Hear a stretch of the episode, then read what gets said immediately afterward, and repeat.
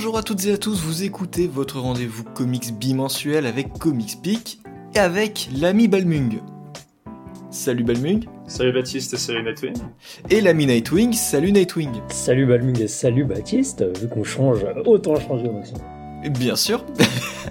Donc avant dernière émission de la saison, on vous prépare une grosse émission pour dans deux semaines avec plein de recommandations avant la pause estivale. Mais on se retrouve là pour vous parler de comics avec trois titres à lire. Le premier concerne Flash avec le très attendu Flash Chronicles qui voit pour la première fois paraître en France le run de Mark Waid sur le personnage. Ensuite, Balmung nous présentera la dernière création de J.H. Williams 3 avec Ecolands, publié chez Panini Comics, et Nightwing va clôturer l'émission avec un one-shot dédié au personnage de Red Hood, écrit par Chip Zdarsky. Alors on va commencer ici euh, tout de suite avec le Flash Chronicles, c'était toute une collection, enfin c'est toujours une collection euh, très euh, en vogue chez Urban Comics, euh, initiée avec les Batman, puis très récemment la JSA dont vous avez déjà parlé, et puis le Superman. En fait, on vous parle de tous les derniers Chronicles sortis de toute façon, donc je pense que vous connaissez un petit peu la recette. mais ici, ce Flash, il a quand même une importance comme tout le reste aussi, c'est que il s'agit d'un contenu 100% inédit. Euh, on pouvait pas forcément dire la même chose du Superman de John Byrne qui a déjà été réédité deux fois, si je dis pas de bêtises, euh, mais qui va normalement euh, voir l'intégralité du run pour la première fois publié en France. Euh, pareil pour la JSA de Geoff Jones, qui avait été initiée par Panini, mais qui n'a pas vraiment connu la suite. donc c'est quand même quelque chose d'assez d'assez attendu. Et donc là, par contre, Flash, dès le premier volume, c'est du contenu inédit en France. Donc ça, en fait, c'est déjà la première grosse qualité, puisque le run de Mark Wade est un run considéré comme euh, mémorable, comme ultra important sur le personnage de Flash. Je vais vous expliquer un petit peu pourquoi. Et également, je, vais vraiment tenir le mauvais rôle, c'est que euh, j'ai l'idée de euh, également rendre à César ce qui est à César, c'est-à-dire que Mark Wade, désolé pour les, plus grands fans, hein, mais il n'a pas tout créé pour Wally West, et je vais revenir un petit peu là-dessus. Donc là, euh, la grosse qualité de Flash Chronicles, c'est que le début du run de Mark Wade reprend tout depuis le début. Ça va venir dépoussiérer euh, le, personnage pour apporter un outil d'introduction au nouveau lecteur. Donc si vous ne connaissez rien de Flash, si vous savez juste que un mec qui court vite et que vous ne connaissez absolument pas la famille, qui est le premier, le second, le troisième Flash, qui sont ses ennemis, quelle est l'origine de Flash, bah, vous n'avez pas besoin de le savoir. Même ça, vous n'avez pas besoin de le savoir.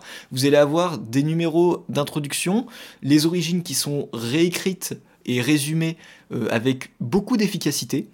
Euh, en fait, dans ce volume-là, vous allez avoir un premier numéro qui vous raconte quels sont les pouvoirs de Flash, quelles sont ses capacités, que lui permettent euh, sa vitesse, et quels sont les pouvoirs dérivés, quelles sont les relations qui euh, unissent les Flash entre eux, comment fonctionne leur première rencontre, etc. Donc c'est vraiment bateau parce que on, on peut reprocher cet épisode de ne pas raconter d'histoire. Il n'y a pas vraiment de stratagème pour rendre ça cohérent à travers, euh, à travers une petite histoire à raconter, une aventure un peu bateau. Là, c'est vraiment du une question, on répond en une ou deux cases. Donc, c'est direct, mais c'est efficace.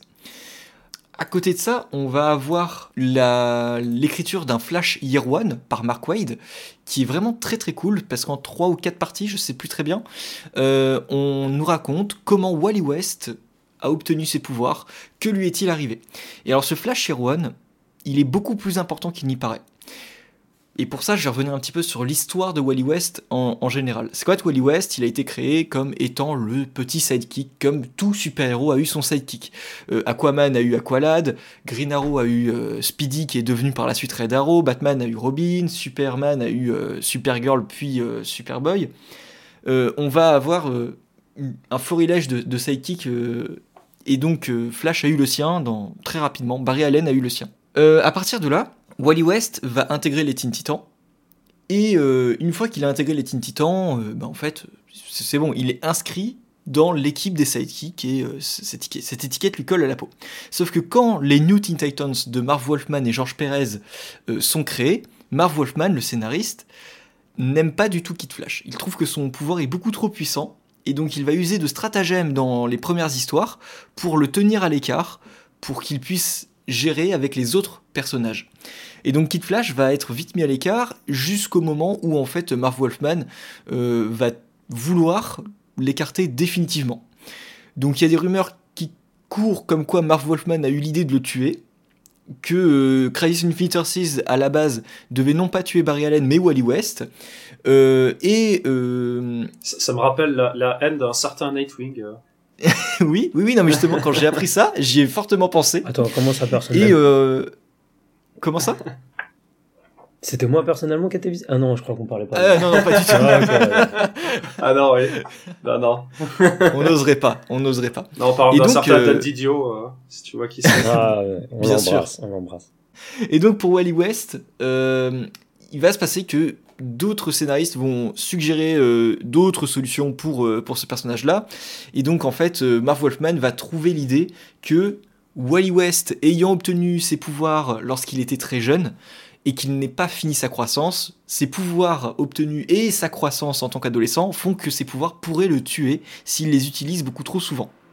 Donc par rapport à ça, il va devoir subir une sorte de petite retraite. Donc euh, il va être l'élève studieux, euh, l'élève qui va aller à l'université, euh, et donc malgré les appels de Dick qui lui demande de revenir pour les aider sur un coup, Wally va lui, dire non, je dois réviser pour un examen, non, je, pense à mes études, je suis studieux, toi, toi t'es une merde. Et ça va vraiment laisser le personnage en mode il est encore vivant, il est encore là, mais loin, très très loin. Euh, mais une fois que du coup Barry va, perdre la vie dans Crisis Infinite Earths, en fait chez DC on va chercher un nouveau remplaçant. Et là-dessus, ça me paraît très bizarre aujourd'hui, mais euh, ils ont pensé à un personnage secondaire de New Titans qui, était en relation avec Star Labs dont j'ai perdu le nom, pour qu'il devienne un nouveau euh, speedster chez DC. Et c'est vraiment au dernier moment où ils se disent, mais en fait Kid Flash on sait pas quoi en faire. Et du coup, bah, grâce à John Ostrander qui était en train de travailler sur Legends, à ce moment-là, Kid Flash, Wally West, est devenu Flash. Et donc euh, là, il fallait relancer une série Flash, et ils ont créé la série euh, Flash numéro 1 en 86 ou 87, je sais plus, avec Wally West dans le rôle de Flash. Donc là, ça va être Mike Baron qui va commencer à instaurer euh, l'idée de Wally West en tant que Flash, et c'est lui qui va commencer à intégrer des idées pour euh, distinguer Wally de Barry, pour qu'on comprenne que ce nouveau Flash n'est pas l'ancien et euh, qu'il a un caractère différent. Donc c'est lui qui va commencer à instaurer quelques petites idées de Flash plus optimistes, euh, plus jovial. Et ça va s'accentuer avec le scénariste suivant qui est William Westner Lobbs, dont euh, ce Flash Chronicles compile les derniers numéros. Et je trouve ça intéressant de la part de Urban Comics, parce que ça montre vraiment que Wally West était déjà Wally West avant Mark Wade. Et euh, c'est super important parce que William Westner Lobbs va, lui, s'occuper du contexte familial dans lequel se trouvait Wally West. C'est-à-dire qu'il avait des parents qui n'étaient pas tout à fait recommandables, qui ont subi un divorce, dont la mère était assez violente, et euh, William Westner Lobbs va modifier ça pour rendre euh, la relation entre la mère et le fils plus détendue. J'utilise le mot détendu parce que c'était vraiment très tendu à la base, et en fait, euh, ça va s'apaiser avec, euh, avec le run de Lobbs. Euh, pareil pour le père qui était considéré comme un, criminel et qui va par la suite trouver une rédemption. Et tout ça, ça va amener à différents petits événements dans le run de Lobbs qu'on pourrait pas forcément recommander parce qu'il est de qualité très variable, mais qui a des éléments à qui on doit le caractère de Wally West. Et donc, tout ça pour vous dire que Mark Wade arrive sur la série Flash avec un contexte quand même bien euh, nettoyé. Il arrive, euh, les, murs sont posés, euh, la maison est belle, elle est faite, il peut rentrer et hop, raconter son histoire tranquille. Et c'est ça qui fait que on se retrouve avec un run où Mark Wade peut faire ce qu'il veut. Et il va amener des éléments plus originaux par la suite, mais en tout cas, ce premier volume, en l'ayant relu ici, je me suis dit, mince, euh, c'était. euh, j'avais de meilleurs souvenirs. C'était un peu quelconque, exactement. Et euh, j'avais des très bons souvenirs du run de Wade, parce que alors j'ai pas tout lu, j'ai lu certains arcs par-ci par-là, et ah, je pense que j'ai lu également les arcs les plus intenses. Mais euh, je sais du coup ce qui vient, et euh, en sachant ça, je me dis, c'est vrai que le run de Wade, il est incroyable. Par contre, là, ce premier volume, il ne reflète absolument pas la qualité du run dans son ensemble. Il faut savoir que c'est un run qui a duré 10 ans, donc c'est très long, euh, mais c'est un run euh, qui commence très doucement. Et là-dessus, c'est un truc que j'avais pas du tout remarqué, c'est que là, on va mettre euh, des... Comment dire Le caractère de Wally, il ne transparaît pas totalement. le run de Wally qu'on connaît aujourd'hui, hein, nous, avec la lecture du run de Geoff Jones, on n'a pas le même caractère, on n'a pas la même écriture de Wally. Vous allez dire que c'est normal, mais en fait, pour je pense que d'autant plus pour un lecteur qui, qui ne lit que, que du comics français, avec ce qui est disponible en France, euh, on a des attentes et on pense qu'on va retrouver la même chose ici, et c'est pas tout à fait le cas. Par contre, on ressent tout de suite là dans ce volume-là une évolution du caractère de Wally qu'on retrouve de plus en plus avec le, fil, et donc du coup le dernier tiers, je trouve qu'il est assez intéressant et on se rapproche assez rapidement du caractère de Wally qu'on attend. Euh, donc il y a des choses qui sont quand même très très très sympas. Donc le, caractère de Wally qui évolue. Euh, on a une mise en relation avec la vie de famille, tout de suite évidemment. Euh, donc des thématiques qui sont rapidement liées à Wally. Et là du coup je pense que les fans de Wally vont vite prendre, prendre le, train en route et, vont vite apprécier la chose. Mais je veux surtout prendre ce premier volume avec des pincettes pour vous dire ne vous attendez pas à quelque chose d'incroyable. Tout de suite. Ça va venir avec le temps. Euh, là, ce premier volume, il est là pour vous introduire le personnage, vous introduire les, choses les plus évidentes sur le personnage. Euh, et autre point négatif, c'est que c'est un run vieillissant. Euh, là-dessus, c'est quelque chose qui m'a... Enfin, je le savais, mais je l'avais pas remarqué. Je, ne pensais pas que c'était aussi fort. Ça n'empêche que j'aime beaucoup hein, la partie artistique dans l'ensemble.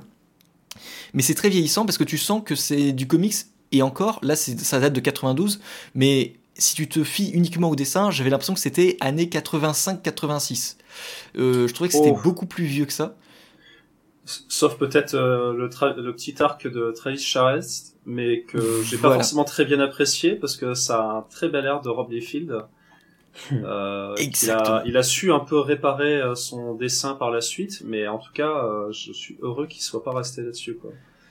C'est ça. Et c'est le ce dessinateur-là que j'avais gardé euh, de côté parce que c'est la partie graphique que j'aime le moins aussi. Et j'avais exactement la même comparaison. Pour moi, c'est une association entre Jim Lee pour euh, la représentation des personnages très euh, mannequins et en même temps, il y a quand même une fainéantise sur la disposition des éléments sur la case pour cacher le plus possible de détails et faire le plus de gros plans pour mettre les personnages en avant et moins le décor.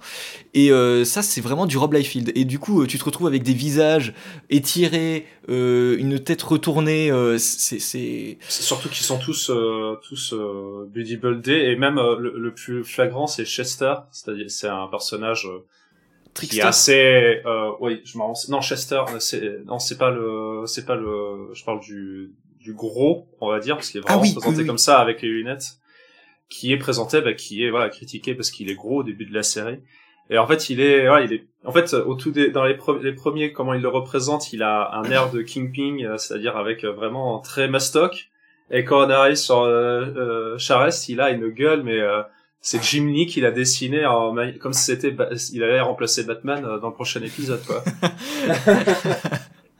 ouais ouais et c'est ça c'est vraiment l'aspect qui m'a le plus dérangé finalement alors que c'est le dessinateur qui a un air plus moderne et plus en lien avec les années 90 et c'est un peu dérangeant. Euh, donc ça c'est l'aspect un peu négatif. L'autre truc c'est que euh, à titre de comparaison, autant le run de Superman par John Burns, c'est vraiment, euh, comment dire, indémodable. C'est quelque chose qui ne vieillit pas véritablement, mais qui est iconique et qui, enfin, tu, peux le lire aujourd'hui, comme on le disait dans le podcast, on n'a pas l'impression que ça date des années 80. On, le voit pourtant, mais dans le ressenti, ça se lit vraiment tout seul, ça, se, savoure de la même manière. Là, on sent quand même qu'il y a 30 ans. Et donc, dites-vous bien que si vous achetez Flash Chronicles, vous achetez un comics qui a 30 ans. C'est quand même, c'est quand même pas mal. Euh, je réfléchis un petit peu si j'oublie quelque chose. Euh, oui, non, il y a autre chose également.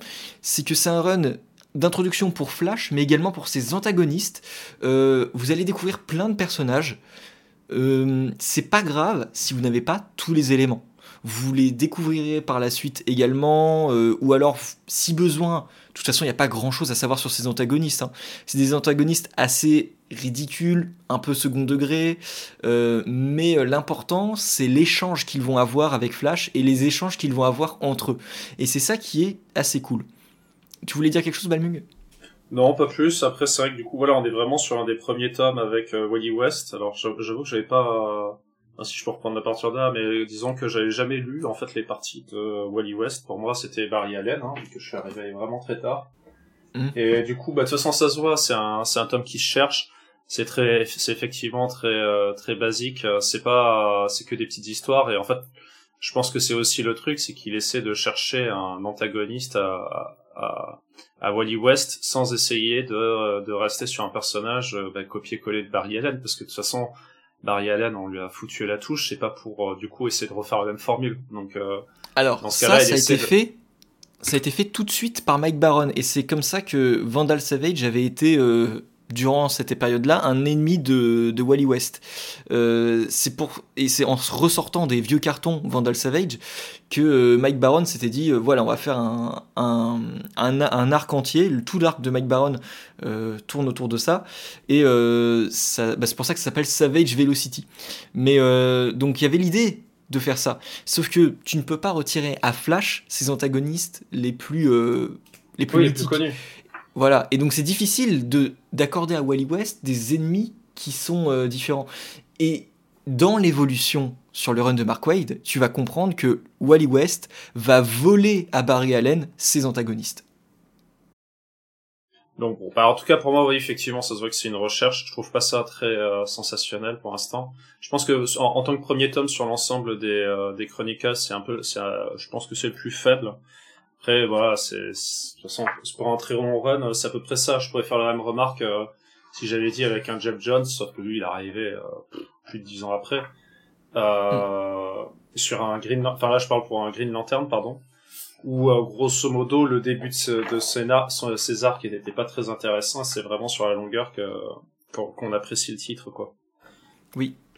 Oui, oui, et pour ça que j'encourage quand même à l'achat pour ce, volume-là parce que c'est quand même une sacrée, euh, intention qui est donnée, euh, enfin une opportunité donnée par Urban Comics ici, puisque euh, le, Flash de Mark Wade, il est demandé depuis toujours en France, et je me dis, ça sort enfin, ce serait dommage d'en faire un échec. Ce serait vraiment dommage de dire, d'envoyer les mauvais signaux à Urban qui là font un effort pour fournir aux fans ce qu'ils attendent. Euh, on, peut se plaindre que Urban n'a pas encore sorti ça, ça, ça, ça, ça, mais euh, ils peuvent pas tout faire. Et là, pour moi, c'est quelque chose qui doit être soutenu. Euh, Flash Chronicles, c'est pas le premier volume qui sera le meilleur, c'est certain. Mais je vous assure que pour la suite, pour les moments épiques que vous voulez vivre avec Flash, ça vaut largement le coup. Il y a toute une mythologie qui va se dresser par la suite et euh, je pense que les fans de Flash en France doivent absolument euh, suivre cette série pour, euh, pour vivre leur passion en fait. Parce que si ce volume-là, le tome 1, ne va pas vous apporter toutes ces sensations attendues, je peux vous assurer que la suite, c'est certain, vous allez kiffer. Et pour les, les personnes un petit peu moins fans de l'univers de Flash, du coup, qu'est-ce que tu. Comment tu vendrais le, le euh, En fait, pour les moins fans, en fait, c'est pas plus ou moins fan de Flash. Si t'es pas fan de Flash, mais que tu veux tenter le coup, mais que t'y connais rien, je pense que c'est une bonne porte d'entrée. En fait, là où, la réserve se place à mes yeux, c'est euh, est-ce que tu as quelque chose contre euh, les vieux dessins, les vieux comics? Ah bah si c'est du Rob Liefeld, oui, euh, mais euh... non c'est c'est pas du Rob. Non, la comparaison elle est faite sur certains points techniques. C'est pas du Rob Liefeld, ne vous inquiétez pas. c'est sur une euh, c'est sur une quarantaine de pages, ah, sachant que après si elle est bon, après la, la, comparaison elle est très facile à faire vu que vous pouvez vous amuser à compter le nombre de pieds que vous voyez euh, dessinés et euh, les rares fois où ils apparaissent. Pas osé en parler. et à chaque fois que tu le que tu vois des pieds, tu euh, ou compter le nombre de fois que même des euh, des big, euh, enfin on va dire des gens bodybuildés ont une taille de pied qui dépasse le, la taille 36. je suis content que je n'ai pas été le seul à remarquer ça. Mais oui, alors faut savoir également que sur Flash Chronicles, la partie graphique, elle est très hétérogène. et je parle de, du run dans son ensemble. Vous allez avoir des tas d'artistes. Il faut dire que bah, de notre côté, sur 10 ans de run, vous allez avoir énormément de variations d'artistes sur le mmh. sur, sur, le run entier. Mais disons que chaque histoire est dessinée par un dessinateur et il tourne beaucoup. Donc euh, voilà, vous allez. C'est pas parce qu'il y a un artiste que vous n'aimez pas que euh, vous allez euh, devoir vous braquer, vous dire bon bah c'est pas fait pour moi. Ça, ça, va évoluer, tout va évoluer avec les volumes suivants. oui, sinon, bah, pour moi, évidemment, comme je vous le disais, c'était le rapport au temps. Si tu préfères les dessins modernes, va sur le run de Geoff Jones. Si tu as aimé le run de Geoff Jones, est-ce que ça vaudrait pas le coup de tenter le run de Wade Moi, je trouve que ça vaut le coup. Euh, mais vraiment, faut pas que le, dessin avec les vieilles colorisations euh, vous rebute, parce que bah, c'est du comics qui commence avec un aspect un peu vieillissant. Euh, mais plus ça va aller, plus ça va, on va dire, se moderniser, et on va arriver à, quelque chose qui ressemble plus ou moins à la mort de Superman, à Batman Nightfall, etc. dans les volumes à venir. Ça va évoluer assez rapidement. On arrive là au début des années 90, euh, arrivé 93-94, ça va déjà bien évoluer. Bon, euh, je pense qu'on a, on a fait le tour, parce que je sais pas, du coup, comme toi, Nightwing, t'avais pas forcément euh, lu le volume, est-ce que tu avais, toi, en tant que lecteur intéressé, potentiel lecteur, est-ce que tu avais d'autres questions par rapport au volume? Bah, pas vraiment. En fait, comme c'est pour ça que je posais la question par rapport aux gens qui sont pas fans de l'univers de Flash au départ, c'est que j'ai très peu lu de Flash. En tout cas, pas du. L'essentiel, ça va être du, du moderne. Je crois que j'avais commencé avec euh, les New 52. C'était joli, mais pas incroyable, et loin de là sur, sur le fond. Et ensuite, je m'étais dirigé sur, euh, du coup, bah, Geoff Jones, avec Flash Rebirth, à l'époque où il, au retour de, de, de Barry Allen. Et euh, mm. j'arrivais toujours pas à adhérer à l'univers de Flash, tu vois, à tout, à tout l'univers, à tout, même ses antagonistes qui sont quelque chose qui sont euh, qui sont des éléments euh, importants pour les fans de cet univers-là. Et moi, j'arrivais pas à accrocher à ça. C'est pour ça que je te posais la question sur est-ce que ce run-là peut réconcilier avec cet aspect-là du du personnage ou permettre de l'aborder différemment et donc de l'apprécier d'une autre façon peut-être? Bah en fait, je vais prendre le problème inverse. C'est-à-dire que si t'as lu Flash New 52, t'as pris une claque graphique parce que Manapool, par contre, derrière, l'histoire était nulle. Ici, là, ce premier volume de Flash, il te réintroduit tout, il te prend par la main et il te fait. Il t'amène sur une petite balade euh, sympa, mais sans prétention, euh, ici. Euh, par contre, c'est bien écrit. Ça te raconte des histoires plutôt cool, plutôt intéressantes, et tu vois des relations se tisser et des relations cohérentes entre les personnages. Donc l'histoire est cool. La barrière, elle va être plutôt visuelle, tu vois. Ouais, ok. Tu vas pas prendre une claque esthétique avec le Run de Wade. Donc, euh, faut juste dire, c'est pas l'album le plus sexy, mais euh, dans le fond, c'est vraiment cool. Eh bah, expérience à tenter. Oui, voilà, c'est ça. C'est ce que c'est ce que je me dis euh, pour le bilan de, de cet album-là. C'est que c'est une expérience que je vous invite à tenter, malgré les petites réserves que j'ai pu émettre autour de ça.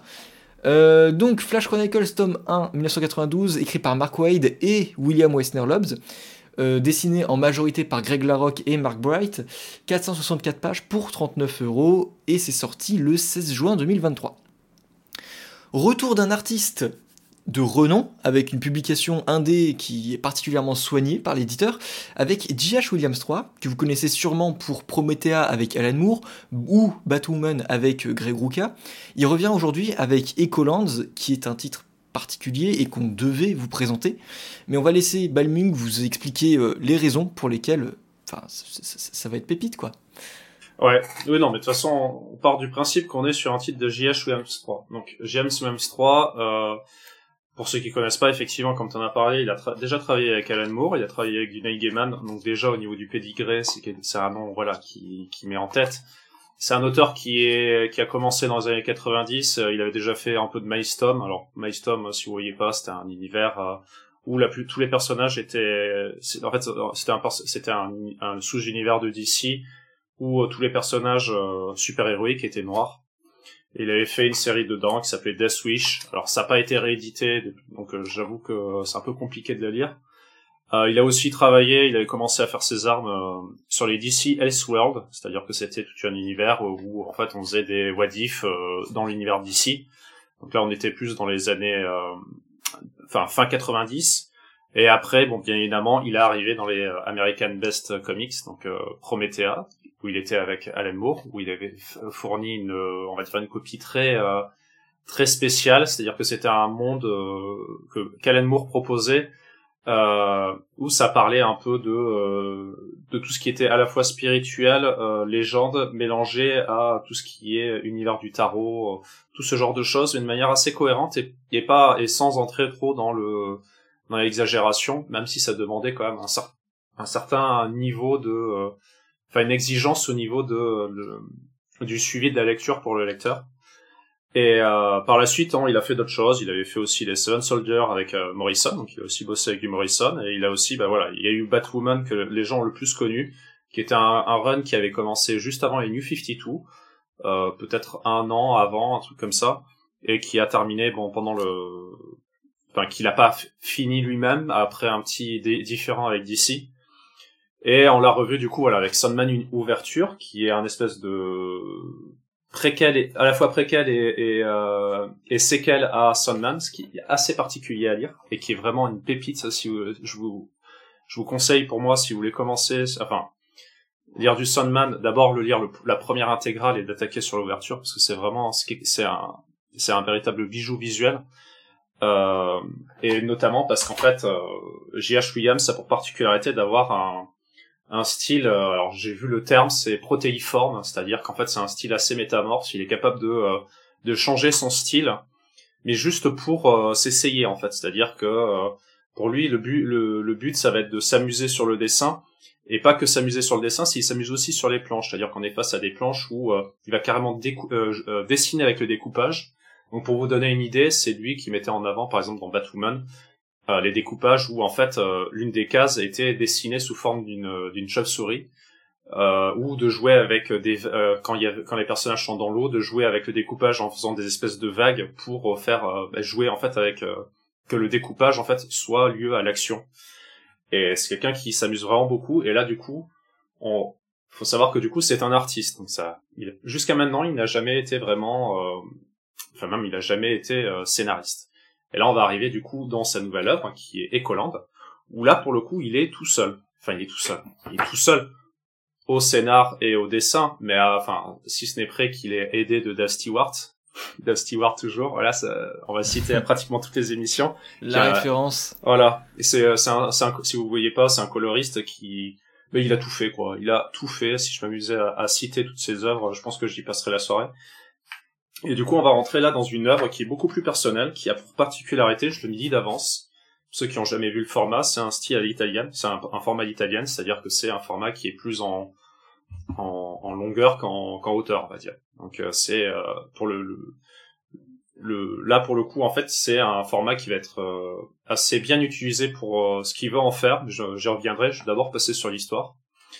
Alors l'histoire va être un peu compliquée parce qu'en fait on suit les mondes d'Ecoland où on va suivre en fait euh, euh, une fille qui va ressembler très étrangement à la euh, au petit chapeau en rouge qui va en fait s'échapper à travers les rues euh, et essayer d'échapper à une une fille qu'on va qui est assez mystérieuse et qu'on vite comprendre enfin une fille avec un espèce de masque masque assez bizarre et aussi toute une ministre dans une ville complètement bizarre et s'échapper en fait de ce, cette menace là où on va vite comprendre du coup, pardon, euh, pour revenir là-dessus, que c'est la, la fille de la du régent de la ville, qui est le sorcier, qui en fait gère tout le monde des Colandes, euh, et qui a l'air d'être représenté assez comme un, énorme tyran, notamment parce que euh, vous pourrez le voir en fait entre les numéros, il y a un protagoniste qui est du coup là décrit simplement dans les euh, dans des espèces d'interviews en fait entre les entre les séquences qui qui est juste simplement un intervieweur qui va interviewer ce sorcier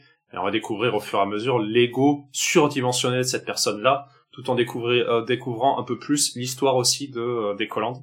Parce que voilà, on est sur une particularité assez particulière, enfin assez bizarre dans les Collandes. Je, je reviendrai là-dessus.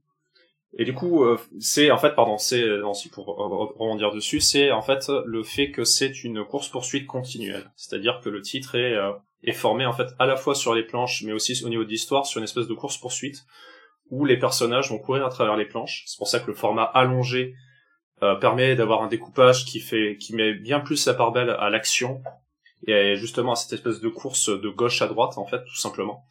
Ce qui fait que à la fois ça aide au niveau de la narration, ça simplifie un peu du coup du gauche à droite, parce que du coup, faut savoir que J.H. Williams, en dessinant habituellement avec ses cases, bah, du coup, il peut des fois s'amuser à, à tromper au niveau de la gauche et la droite pour, euh, pour, euh, pour, pour tromper le regard, enfin pas tromper le regard, mais euh, plutôt accompagner le regard.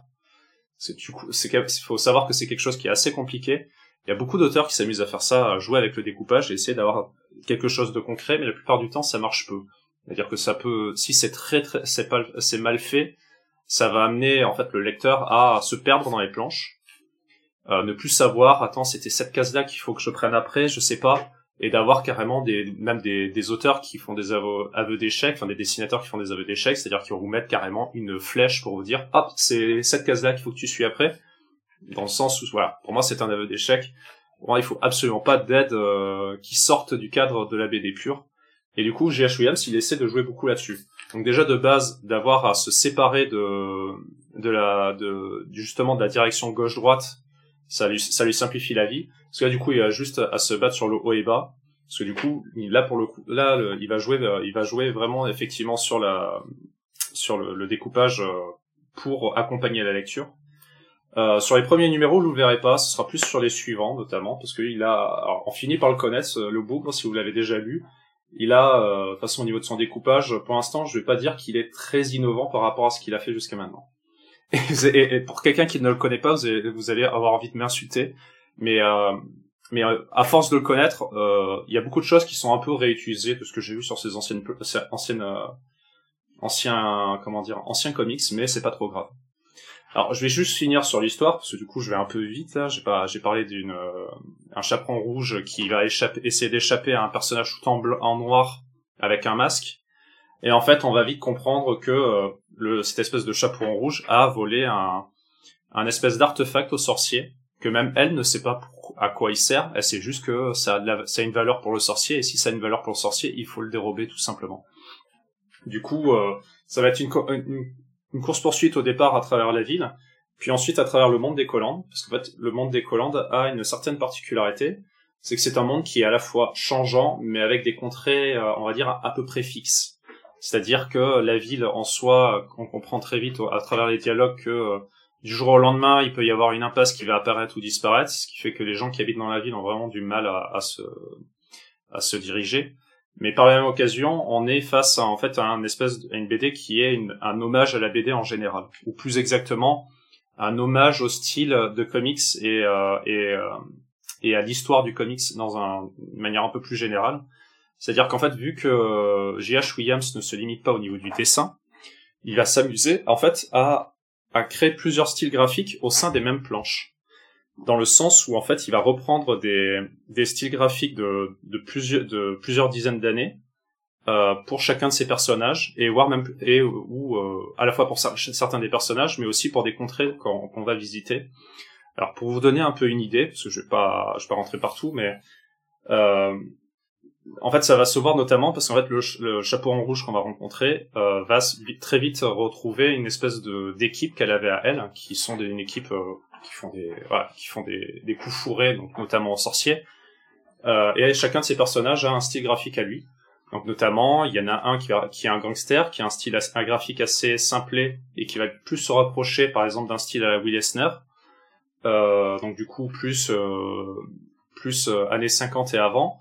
Euh, on va avoir aussi euh, une, euh, une espèce de vampire qui vampire, mais aussi d'autres d'autres animaux qu'on va voir par la suite. je parle d'animaux, pardon, je voulais dire plutôt un, un des zombies et des loups-garous qui vont avoir un style là beaucoup plus qui vont être à la fois tout en noir et blanc et qui va jouer sur le style graphique qu'on a pu avoir dans les années 70 chez Marvel euh, alors il n'y a pas que ça du coup, il y a aussi, euh, je vais citer encore un dernier parce qu'en fait ça ne s'arrête pas là, les contrées en fait évoluent, mais euh, l'autre le plus le plus flagrant, ça va être le dessin de Jack Kirby, c'est-à-dire qu'il y a un personnage qui va apparaître avec sa contrée qui rien que pour la pour ses gueules et pour le, le, design de ces personnages là va directement vous faire sauter aux yeux si vous avez déjà ouvert un, tome de New Gods. Euh, c'est du Jack Kirby tout simplement j'allais dire c'est Orion c'est ça. Ah oui ben voilà bah oui si tu veux. Mais du coup euh, voilà. Euh, mais et du coup c'est un c'est un c'est un comics qui euh, il, faut c'est assez particulier parce qu'en fait le le, quand vous lisez du J.H. Williams, vous avez envie de voir les détails parce que c'est quelqu'un qui travaille vachement bien ses planches mais il va jouer en fait avec un, un, un, un style effréné, c'est-à-dire que le découpage va, va souvent être très très serré, euh, de façon à, à, suivre les, les, les euh, l'action case par case à, qui va enfin, qui va aller assez vite. Euh, et du coup, en fait, on, perd un peu le fait de profiter des planches. C'est pour ça que euh, il essaie un peu de jouer là-dessus. Donc notamment des fois, il va faire des coupures, il va nous faire tout simplement une double planche vraiment belle avec soit une méga explosion, soit un, un, un truc géant qui va apparaître, je vais pas vous dire quoi, pour le pour que la personne puisse s'arrêter et dire ah mais ça c'est beau, euh, ah c'est ça valait le coup d'avoir pris ce bouquin là. Et euh, alors là pour le coup je vous parle de la plupart des euh, des, euh, des chapitres de ce comics. Il y a quelques exceptions néanmoins. Donc, notamment par exemple il y a un personnage qu'on va, voir en fait en fin de chapitre à chaque fois qui est la diseuse de bonne aventure. Euh, qui va finir par apparaître un petit peu dans la BD je vais pas dire pourquoi, mais grosso modo, c'est là on va arriver plus vers des vers deux numéros qui vont s'enchaîner où ça va être que du blabla. Ce qui fait qu'en fait, quand on, est, on était habitué juste avant à avoir quelque chose qui ne s'arrête pas avec avec du texte quand même, je veux dire, il y a quand même des dialogues, mais peut-être pas autant que là. Et au moment où on arrive sur ce chapitre, on se dit bon, il y a quand même une cassure. Regarde, c'est la, pour moi, c'est la seule euh, seule critique que je pourrais avoir. Je veux dire en termes de narration, je précise. Là, je parle pas en termes d'histoire. L'histoire, là, je vais plutôt rester là-dessus, c'est qu'en fait, on est, euh, j'en ai déjà parlé auparavant dans d'autres émissions, c'est qu'en fait, euh, vu que quand on arrive face à, un artiste qui essaie, qui a très longtemps été un artiste, je précise bien qu'il a été très longtemps un artiste, parce qu'il y en a qui, qui sont artistes et qui directement dans leur carrière font aussi scénaristes, donc ça c'est pas pareil, mais qui va amener en fait à là vouloir euh, s'amuser en fait dans son travail sans avoir de sans avoir de contraintes et vouloir présenter leurs histoires. Ce qui fait que ça amène des, euh, très souvent des, des histoires à avoir euh, deux problèmes. Soit euh, c'est un, une histoire qui va simplement servir à faire un artbook euh, et qui va avoir un, un, on va dire une narration qui est, euh, enfin une narration mais une histoire en, en, en termes général qui est assez simple. Soit arriver face à quelque chose de très narcissique, c'est-à-dire qu'ils sont contre fous du lecteur et là il est plus juste pour parler de sa gueule en fait, ce qui est pour moi le pire. pour le coup, cette BD là, il y a un petit peu de narcisse quand même par moment. Voilà, je, vais je vais y arriver. Alors c'est pas là, c'est pas sur la BD en, elle-même, ce sera plus à la fin de la BD. Vous allez vite comprendre c'est quoi, c'est quoi qui m'a un peu gonflé. Euh, mais euh, on est plus par contre sur un scénar qui, dans son ensemble, reste assez simplé, qui ne réinvente rien. Mais pour le coup, vu qu'on est sur du GH Williams, si vous prenez la BD, ce sera pas pour l'histoire dans son en termes complets, mais plus pour son pour son dessin et son découpage et pour sa mise en scène de l'action qui est toujours très efficace. Euh, si ce n'est peut-être l'épisode dont je vous ai parlé où il y a une petite cassure, mais d'un côté, quand on arrive face à un univers où il y a euh, plein de personnages de qui ont chacun leur euh, leur passé avec un, une contrée qui, qui a l'air complètement différente l'une de l'autre, c'est compliqué de juste courir tout le temps et de pas se poser une seconde pour qu'on puisse avoir le temps de, de, de digérer un peu qu'est-ce qui se passe en fait. Donc il y a ça. Euh, quand je vous disais aussi, pardon, euh, les interviews en fait entre les, numéros, euh, je vous invite à, quand vous allez, si vous prenez le livre, à vous arrêter bien pour les lire, même si c'est en règle générale beaucoup d'humour, il y a quand même des éléments qui peuvent vous aider sur le sur le scénario, parce que le problème c'est que voilà, face à un style un peu effréné, c'est un peu compliqué de, de, se poser deux secondes. Et l'autre point, oui, voilà, pour moi la critique c'est euh, la fin, parce qu'en fait, la fin, quand si vous allez prendre en, en, VF, et je vous invite à prendre en VF et pas en VO, simplement parce qu'en fait, le, rien que le tome, il est beaucoup plus grand en VF qu'en VO. Je, après, il coûte un peu plus cher, hein, parce qu'on est sur un tome qui fait 40 euros. Euh, là où en VO, je crois qu'il doit être à, 30 dollars, mais il est euh, beaucoup plus petit, quoi. Et du coup, vous apprécierez un peu moins le, le style de J.H. Williams, qui serait un peu triste, parce que vous allez l'acheter surtout pour ça. Je, voilà, si jamais, voilà, vous le feuilletez dans les rayons, déjà que si vous l'aimez pas, bon, je vous invite à arrêter de, de suivre notre émission. Mais euh, mais euh, voilà, si si le style vous plaît pas, bon, voyez vous voyez directement. Je vous euh, je vous invite pas à le lire, ça ne vous intéressera pas. Euh, et du coup, pour finir, pardon, oui, je parlais de la fin du tome. Euh, seul truc que je trouve assez narcissique, c'est-à-dire qu'en fait, euh, là vous l'avez à la fin du tome, mais moi je quand je l'avais lu en single, c'était à la fin de chaque numéro. C'était, il y avait toujours une partie fin de numéro qui prenait euh, plus de la moitié, enfin à, peu près la moitié du numéro. Donc à la fin, il y a les phases d'interview qui elles sont restées à la fin des, euh, de chaque chapitre. Euh, mais aussi une phase où il va nous parler de qu'est-ce que J.H. Williams écoute quand il fait ses comics et on va se retrouver à chaque fois sur euh, quatre pages, voire euh, plus, oui non cinq pages de cinq pages pour par chapitre. Donc euh, je crois qu'il y a six chapitres, je vous laisse compter, de pages où il va nous dire qu'est-ce qu'il a écouté pour écrire ce chapitre. Et je trouve ça, je trouve pas, je trouve ça inintéressant. Enfin, c'est méchant, mais c'est pour moi c'est purement égocentrique ce genre de choses. Et, euh, et, pour vous dire un peu pourquoi je pense de ça, c'est je pourrais le mettre par, exemple en parallèle pour euh, le tome de We Live qui est chez 404 euh, Comics, où en fait les auteurs ont essayé eux de, mettre en avant la musique qui les intéresse, mais pour le coup c'est intégré au comics, c'est-à-dire qu'en fait à la fois c'est un c'est une musique qu'ils ont composée eux-mêmes pour le comics et pour et en fait il y aura y a une seule musique pour un chapitre et ils vont nous mettre à chaque fois au début du, chapitre un QR code, ou si vous le passez euh, le QR code, vous allez tomber directement sur une page YouTube où vous pourrez écouter la musique pour l'instant que vous allez lire le chapitre. Et faire en sorte du coup que ça soit euh, complémentaire au chapitre.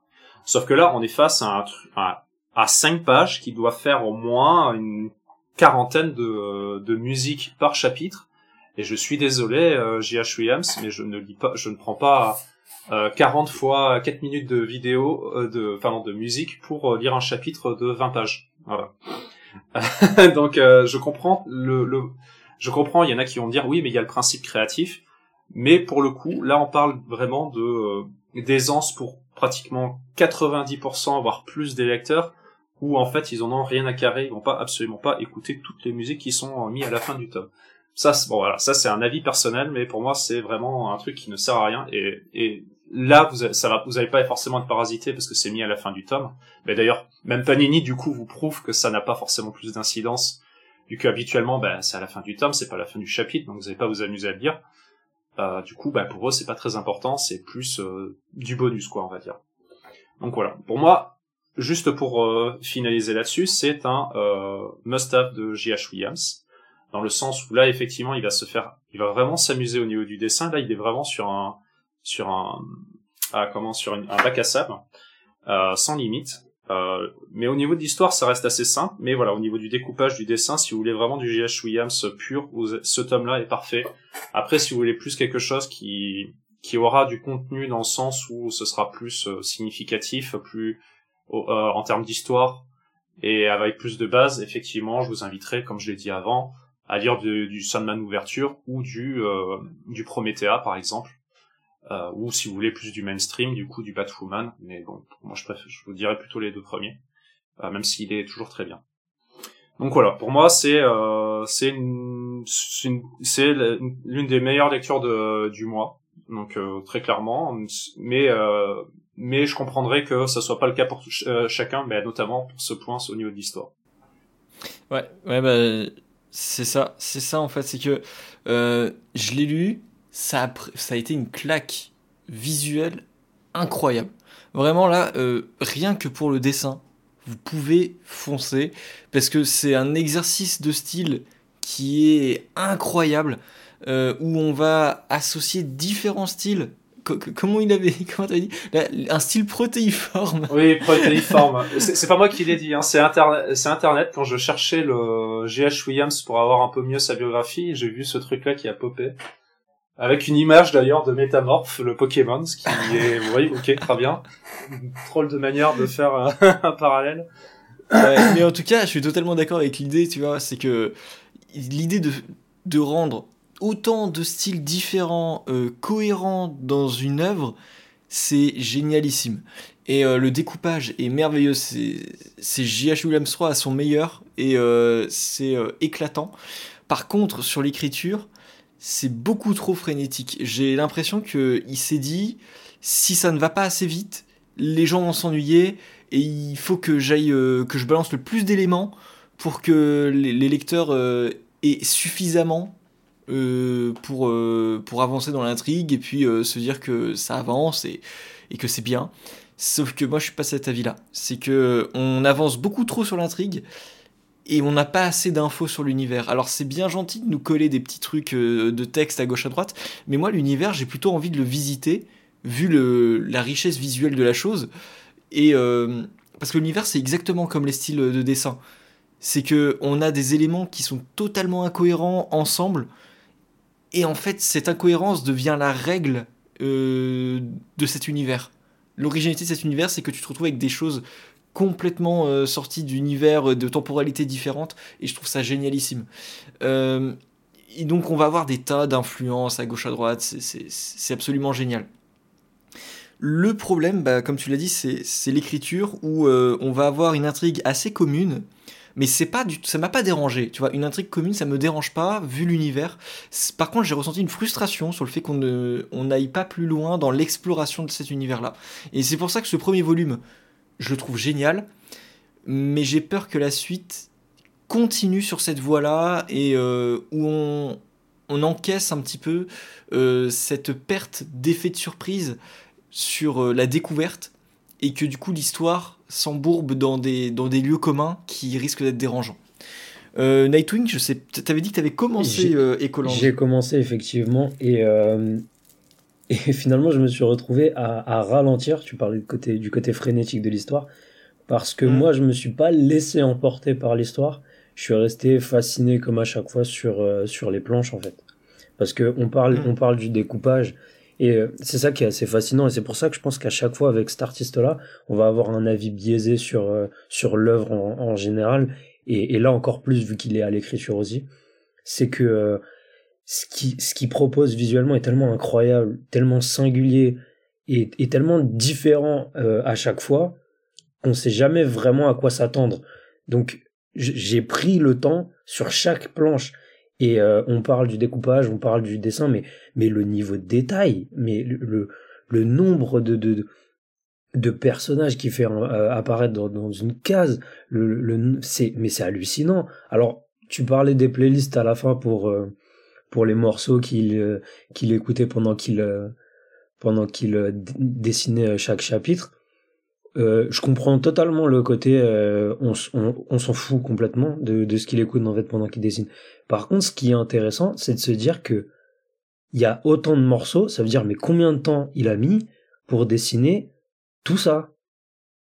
Sachant que les, nombres de pages, il y en a pas énormément non plus, mais il y a un niveau de détail à chaque fois sur chaque. Moi, je me dis mais rien qu'un chapitre, je, sais pas, je dessine pas, donc j'ai pas d'idée mais j'ai l'impression qu'il pourrait mettre déjà deux ans rien qu'à faire le premier numéro. C'est c'est c'est fou de détails, c'est du c'est du jamais enfin du jamais vu dans le sens où euh, comme je disais, on sait jamais à quoi va ressembler la page suivante qui va nous servir. Et donc on peut pas par défaut partir en disant je vais commencer là et continuer comme ça comme ça. Il a une façon de dessiner chaque page qui sera unique.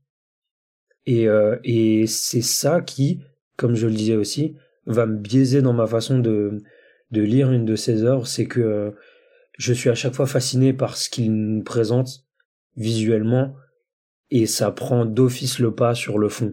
Donc moi j'ai pu lire que le, que le premier numéro et, et le fond était, était presque secondaire tellement j'étais fasciné par le reste en fait. Et en plus si tu rajoutes à ça le fait que c'est un univers assez, euh, euh, comme tu disais, en perpétuelle évolution, euh, en fait, l'histoire est presque secondaire finalement. Oui, on est là surtout pour le, voyage, mais euh, après, il faut savoir que, oui, de toute façon, euh, alors c'est un tome 1, donc euh, et il faut savoir que le tome, les, numéros, alors de mémoire, ils mettent 2022, mais pour moi c'était plutôt fin 2021 la, sortie des premiers numéros. Ce qui fait qu'en fait, bon, on sait pas exactement quand est-ce que ça sortira, mais pour vous dire, soyez pas pressés entre chaque numéro parce que voilà, il y a quand même beaucoup de travail à faire. Et je pense que de toute façon, vu que si c'est pas annoncé, ce sera pas encore pour cette année qu'il y aura, la suite. Hein. Du et en VO, hein, je précise, parce que là, du coup, vous allez attendre encore peut-être de un, an ou deux quoi avant d'avoir la suite en, VF à minima. Je suis totalement d'accord avec le, retour que vous, faites là-dessus. Et du coup, je pense qu'on est, on est tous d'accord avec les qualités et en même temps les quelques défauts là-dessus. Mais en fait, il y a une qualité visuelle telle que on ne peut que vous recommander de toute façon Ecolands. Donc Ecolands, G.H. Williams 3 au scénario et au dessin, 141 pages sur l'album pour 40 euros, mais sachez bien que c'est du format italien, euh, c'est euh, très compliqué à, éditer et qu'en plus Panini augmente le format par rapport à la VO, donc euh, la claque esthétique est d'autant plus grande. Donc autant vous dire que autant on peut se montrer critique envers Panini Comics sur ses prix, autant ici non, on va pas chipoter. Même si le nombre de pages est assez, restreint, ça reste, reste une, pièce qui est bien mise en avant par Panini ici, et on ne peut que remercier cette, cette augmentation. Euh, pour 20, euh, est sorti le 21 juin 2023 chez évidemment Panini Comics, comme j'ai déjà dit. Euh, le second Robin peine à se faire une place chez DC Comics, je veux dire, Jason Todd, Red Hood, vous le savez bien. Mais d'un autre côté, il a 10 ans d'écriture derrière par Scott Lobdell, donc un peu difficile de s'en remettre. Nightwing revient sur cette petite tentative d'apporter quelque chose de neuf au personnage avec Chips Darsky au scénario. Alors à voir, est-ce que l'essai est réussi du coup? Eh bien, pour moi, oui. Pour moi, oui, et je vais un petit peu plus détailler tout ça par la suite. D'abord, j'aimerais peut-être faire un petit, une petite présentation et du titre et du personnage parce que même si euh, le, le, volume a, a, une formidable introduction qui va tout euh, détailler pour, euh, pour les nouveaux lecteurs qui seraient intéressés par commencer Red Hood avec ce volume. du coup, Red Hood c'est écrit par Chip Darsky dessiné par Eddie Barrows, euh, Eber Ferrer, Marcus Torres, Merino, Diogenes Neves et Scott Eaton, mais essentiellement ce sera Eddie Barrows.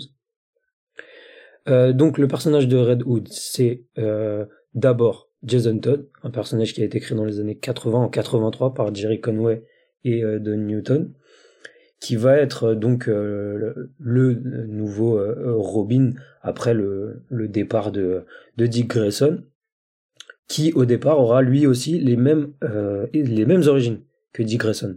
Exactement. Euh, je ne comprends pas pourquoi ils sont arrivés avec cette idée, mais bon, elle est arrivée comme ça. Euh, milieu des années 80, ils vont décider de réécrire son origin story pour en faire un petit peu un personnage un peu plus bah, singulier que une pâle copie de Dick Grayson.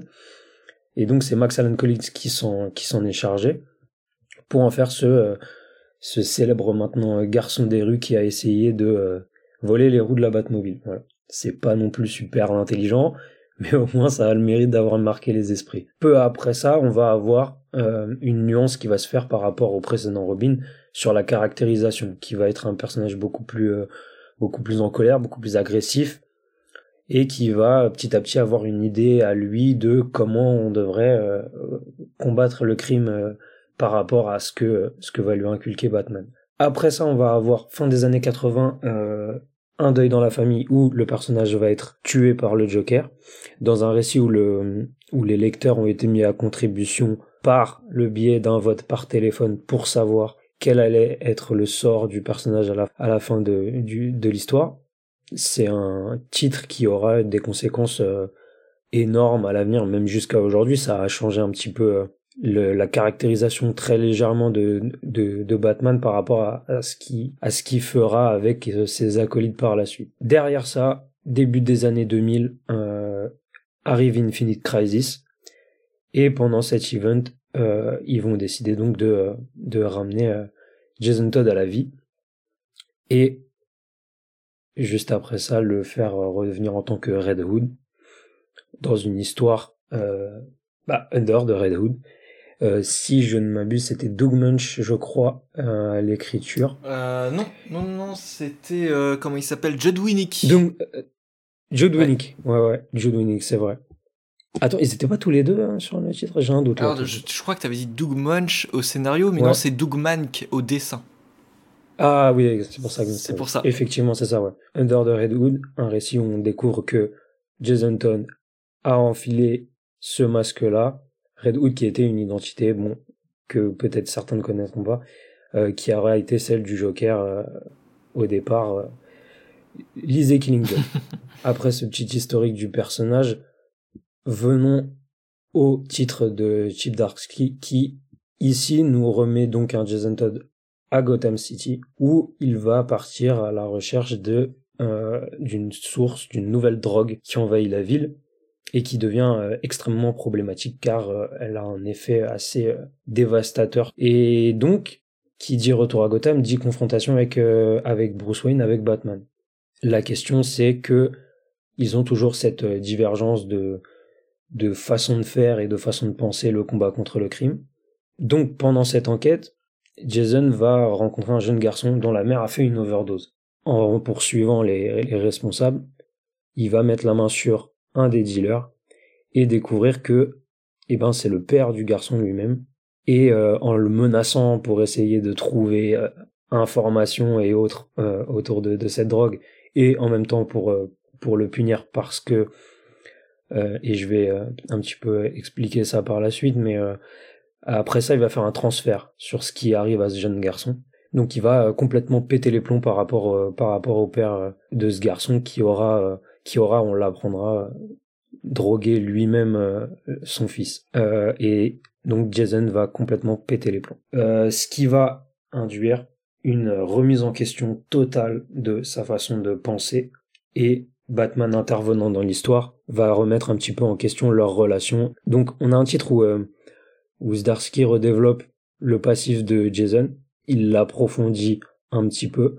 Et là où il est, euh, où il est assez intelligent, c'est que il va tout vous expliquer sur les éléments qu'il vous faut connaître sur Jason Todd dans son histoire au travers des flashbacks. Il va vous redonner l'essentiel de son passif pour comprendre la, la, caractérisation de Jason, le pourquoi il est comme ça, le pourquoi il réagit de cette façon par rapport à ce qui arrive à ce jeune garçon. Il le fait superbement bien tout en étoffant un petit peu plus le passé par rapport à l'avant rencontre avec Bruce Wayne, c'est-à-dire sa vie avec sa mère à l'époque et tout, tout, tout l'environnement euh, dans lequel il a grandi et qui lui aussi euh, approfondit un petit peu euh, ce qui va déterminer un peu le, le, caractère qu'il aura par la suite et qui pour moi je trouve est un superbe apport euh, à ce qui a déjà été fait autour du personnage. Et pour un néophyte, très clairement, c'est un super point d'entrée. J'irais même autour de Jason Todd, euh, en tout cas en version Red Hood, c'est le point d'entrée idéal pour découvrir euh, pour découvrir le personnage. Euh, on va comprendre tout ce qui a été un petit peu son son sentiment d'infériorité à l'époque où il était Robin, ce, ce cette petite confrontation constante de de, bah, de passer après Dick Grayson, qui est un petit peu l'élève modèle, le, le, fils parfait, et qui va, qui va grandir finalement dans son ombre. Et, euh, et Zdarsky va nous, nous, développer un petit peu euh, toute, toute cette partie-là au travers de courts flashbacks, mais euh, terriblement efficaces euh, à ce niveau-là. Pendant toute cette histoire, donc on va avoir cette, cette dynamique de relation père-fils entre, entre Jason et Bruce où euh, on commence clairement avec cette ambiance où ils sont en froid et, euh, et toujours euh, ce Jason en avec ce caractère de d'enfant d'enfant rebelle en perpétuelle relation conflictuelle avec la figure paternelle. Mais là je trouve que c'est superbement bien amené et en très peu de phrases très peu de dialogue ça fonctionne. Cette réflexion autour de Jason que va lui amener cette, euh, cette, euh, cette enquête autour de ce garçon et de cette drogue va développer encore plus cette relation père-fils entre les deux qui va aboutir à la fin à ce qui va être pour moi l'équivalent de ce que fait Tom Taylor avec Nightwing en ce moment. Au niveau de la relation Bruce Nightwing, Lasdarsky nous le fait en version Jason Todd Bruce. Et euh, on arrive à une conclusion où je trouve euh, super prenante et euh, avec euh, avec des éléments tout bêtes du genre très simplement malgré le fait qu'il soit en conflit malgré le fait que Jason va avoir certaines réactions va commettre certaines choses dès qu'il aura un problème il y aura toujours Bruce derrière pour venir à son à son secours en n'oubliant pas non plus que avec le passif qu'il a eu avec Jason Todd il reste traumatisé par ce qui peut arriver euh, bah, pas seulement à lui, mais à tous ses, à sidekicks en général. Et, euh, et ça, je trouve que c'est la partie qui fonctionne superbement bien, euh, cette relation-là et ce, cette remise en question. Pour illustrer tout ça, on a un Eddie Barrows qui fait le taf, qui fait le taf. C'est pas incroyable, surtout sur la fin. C'est, on sent une, au niveau du avant-dernier et surtout le dernier numéro, on a l'impression qu'il a plus le temps. Et euh, on se retrouve avec des, silhouettes bizarres, des visages assez peu esthétiques, mais ça reste assez agréable euh, de voir que c'est un artiste qui, euh, je sais pour ceux qui ont qui ont pu lire par exemple le Detective Comics à l'époque de, de James Tynion Ford, qui aime beaucoup dessiner les personnages dans les situations un peu aériennes et il le fait superbement bien, je trouve ça, Eddie Barrows, mais ça reste euh, du dessin qui va pas non plus euh, c'est pas ça qui va vous faire acheter le volume en tout cas. Euh, à côté de ça il est entouré par une panoplie d'artistes qui vont faire pour la plupart ils vont faire le taf ni plus ni moins. Ressus Merino ça fait plaisir de le voir. C'est moi c'est un artiste que j'apprécie et que j'aimerais bien voir un peu plus souvent donc là ça fait plaisir de le voir c'est pas non plus là où on verra son meilleur trait mais ça fonctionne bien. Les autres, par contre, on alterne entre du du correct et du passable et ouais, c'est pas clairement que ce soit pour Barrows ou les autres, c'est pas la, partie esthétique qui va vous faire acheter le volume. Et euh, tout ça est colorisé assez euh, assez assez bien. Euh, surtout la partie avec Eddie Barrows, je trouve, c'est qu'on a des couleurs de base assez vives, mais rendues par l'ancrage ou je saurais pas trop dire, assez assez qui sont assez salis pour rendre le truc un peu plus sombre. Et, euh, et je trouve que ça rend super bien, surtout au niveau de nuances entre le, rouge, rosé, bleu. Il arrive à jouer avec ces couleurs-là que, que je trouve qui sont euh, superbement bien assorties. Et, euh, et, et, là, je trouve que ça sert très très bien le, le dessin de d'Eddie Barrows. Mais c'est ce qu'il faisait déjà sur Nightwing New 52, et si tu regardes un petit peu, il y a certaines poses qu'il donne à Batman qui sont en soi qui sont exactement les mêmes. T'as vu la ref? C'est exactement les mêmes. Et pour euh, pour ceux qui veulent voir, euh, il y a des volumes de d'Urban de, Nightwing des New 52 où euh, vous retrouverez à l'intérieur de Red Hood une des covers, littéralement une des covers de, de, de certains volumes. Et ouais, c'est c'est au final ce titre-là, je pense que c'est un super point d'entrée autour du personnage. C'est une superbe évolution par rapport à tout ce qu'il a pu avoir ces dernières années. On parlait de Scott Lobdell. Euh, j'ai beaucoup aimé. Après, c'était peut-être pas forcément le fond. Mais euh, la partie euh, Red Hood and the Outlaws, euh, époque... Euh, Rebirth. époque Rebirth. C'était le meilleur. Avec... Dexter J'ai perdu Dexter Soy au dessin. Mm. Ça, c'est une, une une partie que j'ai extrêmement appréciée. Et la seule publiée euh, par Urban d'ailleurs. la seule, et d'ailleurs le, les deux volumes dessinés par Dexter Soy, je dirais pas jetez-vous dessus, mais ce qui était agréable, c'était cette dynamique entre le trio mm. qui fonctionnait superbement bien. On peut, on peut dire ce qu'on veut sur Scott Lobdell. Ça, c'est un aspect de ce titre qu'il avait réussi, euh, je pense. Ouais. Mais là, on, on arrive sur autre chose. On est sur une histoire un peu plus intimiste autour de Jason et euh, la dernière fois, je, de mémoire, hein, où on avait vu Jason, c'était dans Three Jokers et c'était pas euh, du tout un super euh, récit autour de Jason. C'était pas très très cool, non, justement. C'était même, c'était une catastrophe. Donc là, réconciliez-vous avec Jason Todd, allez voir ce qu'a fait Chip Darsky autour du personnage, parce que j'espère par la suite que ça aura des conséquences et que et qu'on aura enfin un développement intéressant autour de, autour de lui. Je vais laisser euh, Balming là, ouais. Bah justement, moi, je vous dis de pas aller voir euh, Chips Darsky. Je vais être carrément contre ah, tout, euh, tout simplement parce que euh, justement, vous m'avez décrit de pourquoi j'ai pas besoin d'aller voir Chips Darsky. C'est-à-dire qu'en fait, euh, la série Redwood and the Outlaw était déjà un bon, bon développement du personnage pour te présenter justement le fait qu'il grandisse, qu'il change un peu et qu'il arrête d'être juste. Parce qu'en fait, faut savoir que euh, que ce Robin là est un Robin qui a eu très peu de visibilité, c'est-à-dire qu'en fait il est il est apparu et c'est limite euh, moins de deux ans après il était mort. Euh, c'est allé extrêmement vite. Euh, même, je crois qu'il est mort la même année où il est, enfin où il a paru. Non, je sais plus. Non, non, non, non, il y a eu quelques années. Il y, a eu, quelques années. Ouais. Mais du coup, euh, il n'y a pas grand-chose à raconter. Euh, Zdarsky essaie de, de de faire des flashbacks, mais au final, ça se limite à quelques épisodes de, des quelques épisodes qu'il avait déjà. Et en fait, on a l'impression qu'on repart en arrière, c'est-à-dire que la série directement déjà, il bah, tout simplement, il tue quelqu'un. Euh, et euh, bon, à, la fois le, le, commentaire un peu, enfin d'abord compréhensible de Batman qui essaie de lui dire euh, c'est pas bien, pour ensuite lui dire non mais c'est bon, je vais le cacher, je vais le cacher même à tous mes potes euh, que t'as tué quelqu'un. Bon, ok, très bien. Alors bon, j'ai pas forcément cette vision-là de Batman, mais bon, ok, si si c'est le nouveau deal, pourquoi pas.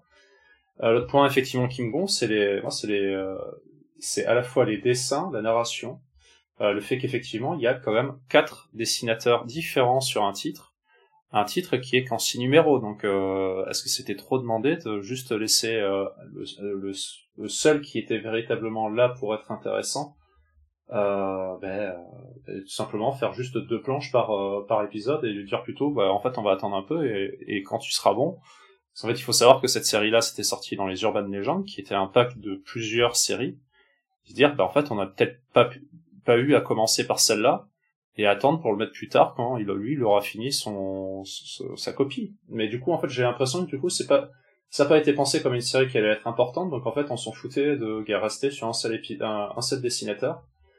Sachant où là Chibzdarsky fait du Chibzdarsky, c'est-à-dire qu'en fait il va revenir sur euh, sur toute l'histoire du personnage là mais pas comme un mais moi c'est la même critique que j'ai c'est que c'est pas transcendant comme un Wing c'est-à-dire que ça va pas forcément amener plus de détails. Ça va juste être factuel sur ce qui s'est passé et en fait on s'en fout un peu de d'essayer d'amener des nouveaux éléments. Ouais, je suis d'accord avec toi, mais je suis également d'accord avec Nightwing, c'est que je suis d'accord sur le fait que c'est redondant de relancer toujours les mêmes choses, c'est pas comme s'il y avait mille informations importantes à, à connaître sur Redwood, par contre, dans l'idée de euh, commencer et de se rappeler la chose pour ajouter un petit peu les détails de l'impact émotionnel de certaines décisions sur la fin, euh, je trouve que euh, c'est pas incohérent. surtout sur les éléments qui reviennent à Jason au fur et à mesure de l'histoire. Pour moi, les éléments qui reviennent, c'est un truc, mais mais moi c'est plutôt le fait que tu as plein de plein de trucs qui me so qui m'ont sorti du récit donc notamment l'espèce de, de personnage où qu'on s'attend puis en fait c'est un espèce de de de copier du un espèce de copier du Joker dont on n'a rien à branler et quand c'est enfin on rien à faire quand on sait forcément qu'il va plus apparaître euh, par la suite qui a euh, qui est lisse comme tout au final c'est juste un faire valoir pour euh, pour le fait que Redwood puisse dire à Batman oh, regarde toi aussi t'as tes propres problèmes et et aussi, bon, il y a quelques trucs qui m'ont qui m'ont sorti du récit, c'est notamment euh, je, je le, j'ai mis la planche, euh, voilà. Euh, le tombé du camion. Voilà, c'est ça. Et euh, tu dis ah ok d'accord, c'est qu'un c'est qu'un sac de viande, ok. Parce grosso modo, t'as as une scène de, de course poursuite contre un camion avec avec quelqu'un qui se fait éjecter comme si c'était juste un pauvre pack de et en fait on s'en contrefou c'est complètement ridicule comme scène elle m'a sorti je me suis explosé ah, ah, mais c'est dommage parce que cette scène-là, elle avait vraiment tout parce que la, course poursuite, elle était vraiment intense. Le, le rapport justement aux réflexions qui étaient posées là, la, mise en scène de Eddie Barrows est terrible. Et euh, je me rappelle, moi, c'est la scène de combat où euh, Batman euh, évidemment se cache dans l'ombre, joue avec les lumières et, et les répliques où t'as le mec qui dit, qui appelle son pote et Batman qui dit non, il peut plus, il peut plus t'entendre. Et après il le chope. Il y a quand même une bonne gestion de la. J'ai adoré. J'ai adoré sa façon d'écrire Batman dans ce titre. Et, et c'est alors ça c'est autre chose qui m'a frustré, c'est que je suis un homme frustré aujourd'hui. Euh, et euh, c'est que Zdarsky sur cette série écrit des dialogues qui sont très efficaces et qu'on ne retrouve absolument pas dans, dans, son Batman à côté de ça, dans la série régulière. Je trouve ça vraiment dommage parce que c'est aussi ah non ça je vais pas spoiler, mais disons qu'il fait intervenir certaines choses qu'on ne retrouve pas dans son Batman et qu'on trouve ici. Ce qui me laisse penser, d'autant plus avec la présence de, Eddie Barrows ici, euh, que Chip Zdarsky serait bien meilleur sur une série Detective Comics qu'une sur une série Batman. Et peut-être que Ramvi serait meilleur, enfin, serait tout aussi bon sur euh, une série Batman que sur sa série Détective Comics actuelle. Ah, mais sur un, une série tout simplement, oui, voilà. oui, et aussi. Mais. Ouais, peut-être, ouais. Mais là, euh, Zdarsky, je trouve que il a. Il, tu ressens que le gars, il a un potentiel de fou sur Batman, mais que on ne le ressent pas dans sa série régulière, et que c'est ici que ça, ça se joue assez bien. Euh, effectivement, c'est pas parfait, c'est clair, euh, dont la, scène qui nous a sorti du récit, et qui effectivement est, très drôle. Mais euh, en dehors de, ce, petit souci et de comment dire du rapport au flashback qui est un petit peu poussif, euh, de ce, cet ennemi qui est anecdotique, pour moi, c'est pas le sujet, ce qui fait que moi j'ai bien aimé cette lecture. Non seulement Eddie Barrows est très bon, et c'est étonnant d'avoir un artiste comme ça sur une série aussi secondaire, euh, et euh, à côté de ça, on a une petite évolution du personnage que je trouve vraiment très très cool. Parce que même si Scott Lobdell avait entamé le truc, je tiens à rappeler qu'après Red Hood and the Outlaws, là, le, le, rebirth que vous avez eu en France, après ça, qu'a fait euh, Scott Lobdell Il a fait de Red Hood un mec qui va avoir une sorte de contre-évolution euh, où euh, il va prendre un pied de biche pour s'armer d'un pied de biche et dire euh, voilà je vais casser la gueule à tout le monde avec le pied de biche avec lequel on m'a cassé la gueule il y a quelques années. Je, veux dire fait plus débile que ça quoi. Et, et, je peux vous dire que les histoires sont encore plus stupides que le concept de base. C'est très très fort et, et, en plus c'était Pete Woods au dessin. Ça c'est ça m'avait tué. Ah oui c'était l'air Ouais, c'était vrai. Non, mais c'est pas que c'était laid, c'est que Pete Woods était. Enfin, pour moi, c'est un bon artiste. Mais qu'est-ce qu'il foutait là-dedans? Et euh, à côté de ça, on a eu, sur la fin autre chose. Je sais plus ce que c'est que cette conclusion tirée par les cheveux. Donc, non, Red Hood, pour moi, n'avait pas évolué. Il a juste été torturé par Lobdell. Et euh, là, non, on ne peut pas dire qu'il a évolué. Quand on voit ses dernières apparitions. Dernières apparitions, euh, mais effectivement. C'est comme toujours le truc du. Euh, est-ce que, est-ce que je vais dire que ça c'est meilleur ou pas? Pour moi, il y avait quand même une évolution euh, sur la totalité de son arc, même euh, entre son apparition dans un certain Batman Silence. Euh, merci, je, je peux me permettre de spoiler ce truc-là parce que depuis le temps quand même. Mais voilà, quand même. Et à toutes ces apparitions par la suite, il y a quand même une, une évolution où justement, tu, c'était parti dans les règles que de toute façon, ces flingues, ils étaient plus là pour neutraliser les gens que pour tirer dans des têtes. Et, euh, et le mm. fait est qu'on revienne sur ça où il retue euh, quelqu'un dès, dès, le début du tome. Bon, ça, en rigueur, je peux passer là-dessus, mais moi, c'est vraiment, c'est vraiment plein de, de choses qui font à côté. C'est, c'est tout simplement, mais laisser du temps euh, aux artistes pour faire ce qu'ils veulent. Parce que là, le problème, c'est que tous les trucs qui vont pas, c'est, euh, c'est que dans les parties qui sont absolument pas dessinés par le, par le dessinateur principal, quoi. Euh, à croire qu'il y a carrément une incompréhension entre, avec toi, entre le scénariste et le dessinateur, et même le, de, quoi se coordonner. Je, suis totalement d'accord. Je suis totalement d'accord, mais là, tu as des exigences que je comprends, mais que tu portes sur une série totalement secondaire de chez DC Comics qui fait mais des choses. Mais le problème, c'est de, de, partir du principe que les séries, qu'on peut avoir des séries secondaires. Euh, pour moi, une série, c'est, enfin, faut laisser la, la marge à l'auteur de faire ce qu'il ait besoin, et en fait, faut pas, euh, enfin, c'est un peu particulier, mais euh, effectivement, t'as les, euh, t'as les ongoing, mais des séries, enfin, les séries secondaires, pour moi, ce truc-là devrait être comme tous les trucs du Black Label ou je sais pas quoi, où en fait, on va laisser la, la, la marge à chacun. Et là, le problème, c'est que t'as l'impression de toujours pas avoir de marge et de dire de toute façon, si, vas-y, je te laisse faire ton scénario. Par contre, faut que le dessinateur et puisse euh, sortir une planche par mois. Je dis mais c'est pas c'est pas grave, on peut attendre. je suis d'accord. Je, alors je suis d'accord sur le concept, mais tu peux pas t'attendre à ça de la part d'un éditeur comme DC Comics. Tu, mais il est capable de fonctionne l'industrie. Tu, tu sais que de toute façon, ils ont été capables de le faire avec des séries où, ben pour donner une idée, tu vois, le, le Swamp Thing euh, de Jeff Lemire, qu'on parlera prochainement quand il arrivera en France, très certainement euh, où euh, il y a eu un numéro qui est sorti et en fait euh, ça a ramé au niveau du dessin et du coup on a laissé presque six mois entre le numéro 1 et le numéro 2. Et en fait, on le ah, fait, on le fait, mais que pour certains auteurs, que pour certains dessinateurs et que pour certaines collections. Il y a, y a une énorme différence. C'est le, c'est le, c'est le genre de publication que c'était. Là, on parle d'un truc qui a été publié dans Batman Urban Legends, qui était un recueil de, de plusieurs histoires, comme on le disait tout à l'heure qui découlait de euh, Future State, euh, qui qui franchement était juste un, un, une parution. Alors non, tu confonds avec Gotham, je sais plus quoi. Future State. Euh, oui, c'est vrai. Future State Gotham, excuse-moi. tout, non, mais tout ça pour dire que c'était plutôt une publication du genre où on mettait un petit peu tout et n'importe qui dans, dans, dans le volume pour en faire un petit, je sais pas, pour moi, c'était le genre de publication qu'on pourrait donner avec un Happy Meal au McDo, tu vois. C'est, c'est ça. C'est, c'est pas un truc où on attendait du fond, quoi. Mais du coup, c'est pas une lecture indispensable, c'est pas une lecture, euh, qui va sortir de l'ordinaire. Bah, ça sort de l'ordinaire par rapport à, au McDonald's, euh, mais bon, d'un côté, euh, est-ce que pour moi, je me satisfais de McDonald's, c'est, c'est une question, tu vois. le, le truc, c'est de se dire, le truc, c'est de se dire que et le mec, il va s'étonner l'étiquette d'élite. Non, mais c'est, c'est pas à la peau, quoi. C'est que, euh, c'est juste, euh, c'est juste, euh, il y a tellement de titres qui sortent. Euh, il y a des trucs de qualité, et même, même chez les Big Two, tu vois. Et bah, comme j'en parlais notamment avec, Je suis d'accord. avec Something, mais enfin Something parce que du coup c'est du qualité. Aussi, on en reparlera quand on arrivera sur Aquaman Andromeda. Il y a plein de sorties, sorties qui sortent. Du coup, de, de vous lancer forcément sur ça, euh, c'est c'est pas c'est pas mauvais mais c'est à peine plus que potable. Euh, je, je, en fait j'arrive pas à voir c'est voilà. Là on, est en train de sortir du du de, du sujet. du, du sujet mais c'est juste voilà enfin pour moi le c'est sur les priorités et pour moi c'est vraiment pas un, titre que je vous dirais, dirais dans les priorités par exemple. Ah une priorité non non, c'est très cool parce que j'aime beaucoup Eddie Barrows. Eddie Barrows est dessus. Euh, peut être intéressant, il est dessus. Et je trouve ça intéressant par rapport au personnage de Red Hood.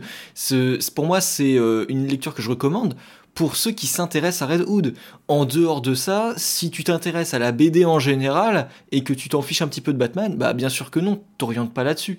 T'orientes-toi plutôt vers Ecolands, c'est sûr. Il n'y a, pas, y a pas à chier. Si tu t'intéresses à l'histoire et au récit marquant de l'univers d'ici, dans ce cas-là, Flash Chronicles, tu vois, les intentions sont totalement différentes. Mais euh, ici, vu que les publications du Red Hood sont tellement rares et euh, rarement de bonne qualité, comme je disais avec Scott Lobdell depuis 10 ans, même si effectivement Red Hood on the Outlaws c'était pas si mal sur ce qui a été publié en France, mais bon, c'est le meilleur de, Scott Lobdell ne reste pas un, forcément un, excellent récit. Et je trouve que ce, ce petit truc-là, sans aucune prétention que personne n'attendait, finalement est un truc cool. Pas un truc très bon, un truc cool. Et il faut se dire que quand même Urban est allé jusqu'à l'isoler et en sortir un TPB du coup euh, de, de, d'un format d'Urban Legend. Parce que je sais pas si vous avez lu du coup. C'est pas le seul. Après là, tu parles pour Urban Comics, même en, VO, t'as d'autres titres qui sont sortis comme ça. T'as notamment euh, un que je vous recommanderais pas, c'est euh, c'est le euh, Azrael, où il a été commencé dans les Urban Legends et fini par, en dehors de la série, en dehors d'Urban Legends. Ouais, mais en mini-série, c'est pour ça qu'ils l'ont publié. Mais en fait, c'est parce que euh, là, Urban Comics a pris la bonne décision d'isoler Red Hood pour en faire un album complet. Parce qu'en fait, là, dans les Urban Legends, t'avais Red Hood et euh, Grifter. Alors, Grifter, c'est un personnage que je trouve très sympa sur le design, c'est cool. Par contre, là, c'était Matthew Rosenberg euh, au scénario, et je peux vous dire que c'était extrêmement stupide. Et euh, j'avais beaucoup, beaucoup, beaucoup de mal. Donc, je l'ai lu là en, en enchaînant, mais non. Justement, je me suis dit, est-ce que le public français va être frustré de ne pas avoir euh, Grifter? Non, ne soyez pas frustrés. Remercie de ne pas avoir publié Grifter. là, c'est encore, euh, c'est encore un autre point, mais là, c'est plus, euh, là, on n'est pas sur du urban en France, mais plus sur du, du DC en général. C'est que c'était un moyen de, de foutre du travail à des gens qui n'avaient pas forcément du palmarès en les en, faisant des singles qui coûtaient 8 balles. Donc mm. c'est deux fois le prix d'un single parce que du coup, t'avais deux histoires dedans. Et en fait, généralement, le début était euh, le vrai, la vraie histoire, et la deuxième était juste là en histoire de remplir, tu vois. Donc, euh, ah, t'en avais même plus, hein, t'avais, euh, t'en avais quatre à chaque fois, je crois. Hein. Quatre, euh, quatre par ouais, oui, oui, oui, parce que du coup, les deux TPB étaient sortis. C'est ça. T'avais du, enfin, là, il y a même un Team Drake aussi. Euh, t'avais, t'avais plein de choses. Mais en fait, c'est exactement ça. Et c'est là où, c'est là où c'était, c'était, ça faisait bizarre c'est que quand tu prends tous les, tous les artistes, t'as très peu de noms. T'as l'impression que c'est vraiment euh, Urban Legends était le, le, truc où on mettait tous les, tous les artistes qui avaient pas de taf. Pourtant, tu retrouves Shidarski, alors que c'est pas n'importe qui. Il te faut les arguments de euh, vente. Et euh, t'avais un petit peu, on peut retrouver aussi Margaret Bennett sur un, sur un truc aussi. Mais, mais essentiellement, ça va être ça. Ça va être un format qui a été fait pour, je pense, faire bosser certains artistes et prendre un artiste pour servir de de, de, on va dire de, de figure de pro pour vendre l'album. Mais ça reste un, un truc qui n'avait, comme disait Baptiste, aucune prétention. Et de voir qu'on arrive à tirer de ça un récit plutôt plutôt sympathique autour d'un personnage, je pense bah que. oui, mais un, un récit sur, je crois qu'il y avait combien? Il y avait 27 numéros, je crois. Je sais plus quand ça s'arrêtait. Ouais, il y en a, il y en a, il y en a pas mal. Non, il y en a 23 numéros. Mais bon, voilà, ce qui veut dire que bon, voilà, ça, les ratio, c'était pas non plus. Euh... Le ratio est pas forcément très bon, mais. bah pour moi, tu vois, c'est le même ratio que sur euh, sur certains annuals. Enfin, sur tous les annuals en fait. Tu vas te retrouver avec 7-8 euh, histoires. Sur les 7-8, t'en as une, deux de bonnes. Et pour moi, c'est le même principe en fait ce, Urban Legends, c'était un annual euh, mensuel. Ah bref. Ouais, donc du coup, euh, malgré les divergences, euh, je pense qu'on est quand même d'accord pour dire que c'était pas si mal et que pour du Red Hood, c'était même plutôt, plutôt cool. du coup, pour finir, Red Hood souriait, petite référence à, Killing Joke et aux éditions. c'était quoi? C'est l'édition Delcourt qui s'appelait comme ça, souriait Oui, c'était. Non, c'était pas Delcourt, c'était. C'était chez USA. non? USA, pardon. Euh, chez USA. Et du coup, euh, écrit par Chip Zdarsky, dessiné par Eddie Barrows et Marcus Stowe et d'autres dessinateurs. Un total de 152 pages pour 17 euros. C'est sorti le 23 juin 2023, évidemment, chez Urban Comics. Donc évidemment, je pense qu'on a fait le résumé ensemble et que du coup, on tombe d'accord quand même pour dire que dans l'idée où vous vous intéressez au plaisir artistique intense, Ecoland euh, serait recommandé. Si vous vous intéressez à l'histoire d'ici Comics, Flash Chronicles. Et puis euh, si euh, vous aimez bien Red Hood et que vous voulez lire du bon Red Hood, parce que c'est pas tous les jours qu'on a du bon Red Hood, eh bien on partirait certainement sur, dans ce cas-là, Red Hood sourier. Vous êtes d'accord avec ça? Moi je signe pour ça. Ouais, bah voilà, cool.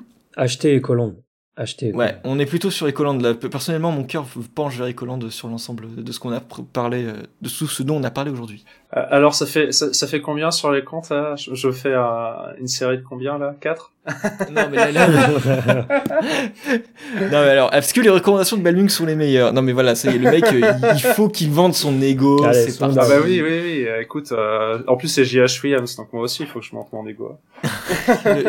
Après, il y a que toi qui prends de l'indé aussi. Ouais, bah écoute, je vous empêche pas. De notre côté, c'est le, le, gars, il, a, il ne lit quasiment que ça, parce que je pense que il y a quand même une période où t'avais quand même pas mal de merde et, on s'est demandé pourquoi tu t'infligeais ça quand même. C'était quand même assez. Euh, ouais, c'était l'habitude de prendre tous les events euh, histoire 2 et en fait, euh, très mauvaise idée. Le mois prochain du Joshua Williamson pour Balmain. Non, non, non. non, non, là, justement, le, le dernier épisode. Oh, pardon, je, je bégaye. Euh, le dernier épisode du coup sera un peu plus nombreux, enfin sera un peu plus long et euh, on parlera de beaucoup de titres qui sont du coup assez bons parce que justement on a beaucoup de bons titres qui sortent là début juillet. Du coup, c'est la fin de ce numéro de Comicspeak. Merci à l'équipe et merci à vous qui nous écoutez. Vous pouvez suivre Comicspeak sur Twitter, Instagram. On travaille toujours à être toujours plus actif dessus. Euh, on attend certains, certains Comicspeak Showcase pour publication. Et on se retrouve d'ici deux semaines pour un dernier épisode avec comme je disais là, hein, une flopée de nouveaux albums. Prenez du plaisir à lire et à très vite. Salut tout le monde. Passez une bonne soirée.